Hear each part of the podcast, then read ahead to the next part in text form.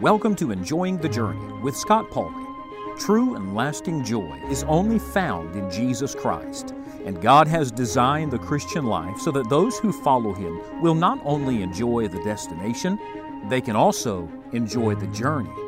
You see, we're all travelers in this world, and God has many wonderful truths to teach us along the way. For the next few moments, we turn our attention to the Word of God, the only roadmap for this journey. You'll find additional study helps and resources online at scott pauling dot org. Join us now as we study the Scriptures together. It is our prayer that you will enjoy the journey.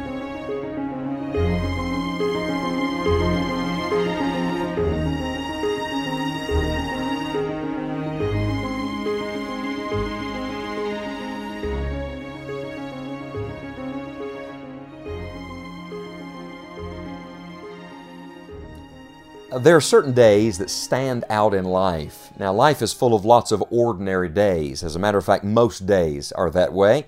But there are a few days in life that are extraordinary. I'm thinking right now of certain days like that in my own life, and you are too. For example, your birthday, the day you discovered this world, that was that was an extraordinary day. You may not remember it very well, but your, your parents do, someone does, and you celebrate it every year. That's a special day. How about the day you were born again? Even better. You entered into eternal life. Friend, that will never end. And I hope now you can think of that day when you called on the name of the Lord and were saved. The songwriter once wrote, "Glad day, glad day, when Jesus washed my sins away." I say amen to that. I'm thinking right now of the day that my wife and I were married, our wedding anniversary. We were married on Friday the thirteenth. Now that was the luckiest Friday the thirteenth of my life. Uh, that was a good day. I'm thinking now of a day as a twelve-year-old boy when God called me to be a preacher, when He let me know He wanted me to serve Him with my life. Oh, these are wonderful days to remember. Well, today we turn our attention in Philippians chapter one to one of those days. Now, I've said to you already in our study there are three days here, three distinct days that we must not forget. But let's begin with one today. The Bible says in verse five of Philippians one, "For your fellowship in the gospel from the first day." So here's the first day you must never forget. It is the day of your salvation. I hope you'll rehearse that in your mind today. No, I hope you'll do more than rehearse it in your mind. I hope you'll rehearse it with your mouth. I hope you'll tell somebody. Share your story. Share with someone today about the day you came to know the Lord Jesus as your personal Savior. For me, that was as a five-year-old boy when I came under real conviction that I was a sinner, and the Holy Spirit dealt with me. And I remember the kind woman that sat down with me and showed me from the Bible that God loved me, that Jesus Christ had died for my sins, and that He didn't just die. Praise God, He rose from the dead. And she told me that day that if I would put my faith in the Lord Jesus Christ, if I would trust Him as my personal Savior, He'd come to live inside of me. Now, all of these years later, I'm telling you about that day. Why? Because that was, for me, the first day. It was the first day the gospel really got me. It was the first day that the, the message of Calvary captured my heart. It was the first day that I believed on the Lord Jesus Christ. Now, I have to think when the Apostle Paul wrote these words, he was perhaps going back in his mind to that day on the road to Damascus. Do you remember the day? Paul loved to tell that story. It was his testimony, his story. Even when he stood before kings and they said, "All right, you can speak for yourself." What did Paul want to talk about? Not politics, not some uh, revelation that he had much later in his life. No, he always wanted to go back to the first day. He wanted to tell them, he wanted to tell everyone about the day he met Jesus on that road to Damascus. What a great day, the day of your salvation. No greater day in life than the day you came to know Christ. As a matter of fact, the only day that's going to exceed it is going to be the day you see Jesus face to face, and that day is only going to be possible because of the day you trusted Him as your personal Savior. Now, when Paul references in Philippians chapter one the first day, he's referencing a day that's recorded for us in Acts chapter number sixteen. You see, in Acts sixteen, the Apostle Paul providentially comes into a little town known as Philippi. Oh, it really wasn't so much of a little town. Verse twelve calls it the chief city of that part of Macedonia and a colony. And they, they were abiding, he says, certain days in that town. Now listen to verse thirteen of Acts sixteen. And on the Sabbath we went out of the city by a riverside, where prayer was wont to be made. And we sat down and spake unto the women which resorted thither. I don't know about you, that sounds like a very unassuming day. That sounds like an ordinary Sabbath day with a handful of people sitting by a river. What could come of that? Oh, my friend, on even ordinary days, God is at work.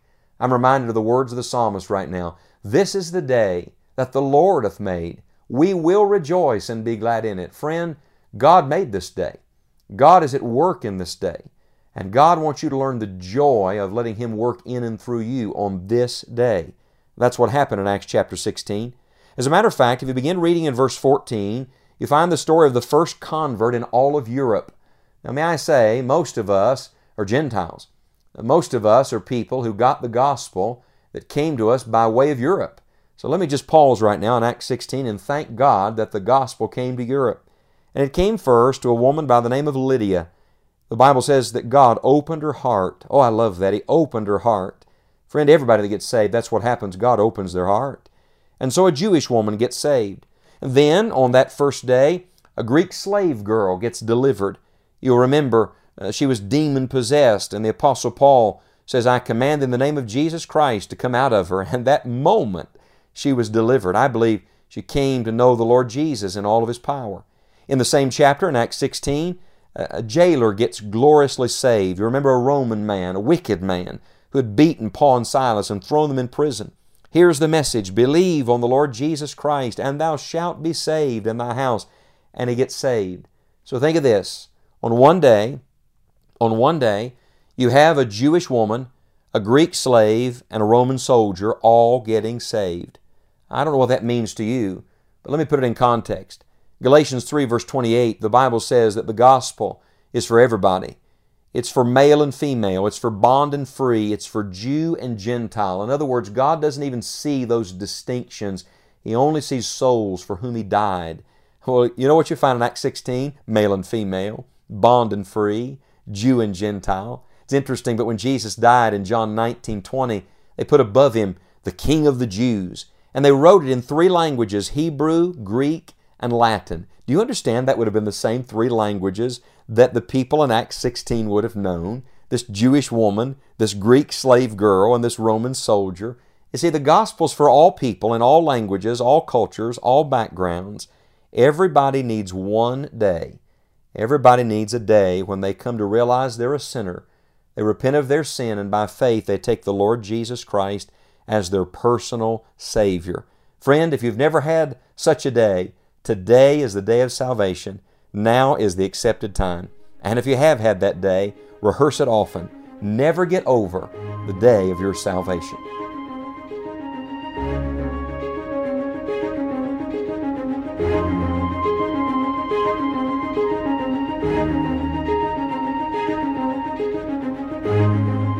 Thank you for listening to today's episode of Enjoying the Journey. The only thing that matters in this world and in eternity is your personal relationship with Jesus Christ. If you have never trusted the Lord Jesus Christ, would you repent of your sin and by faith take Him as your Savior? Friend, God loves you and Jesus died for you. He died for your sins and rose from the dead so that you could have eternal life. You do not have to journey alone. Jesus will come into your life to be your constant companion. Simply pray, Lord, be merciful to me, a sinner. God promises that whosoever shall call upon the name of the Lord shall be saved. If you do know Christ as your Savior, He wants you to walk closely with Him. It is the only way to enjoy the journey.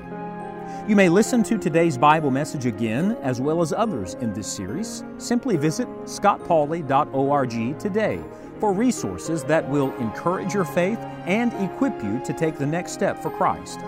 If you have made a decision today or would like additional help, we would love to hear from you. Email us at connect at scott pauley dot org or write to us at one zero three eight North Eisenhower Drive, Beckley, West Virginia, two five eight zero one.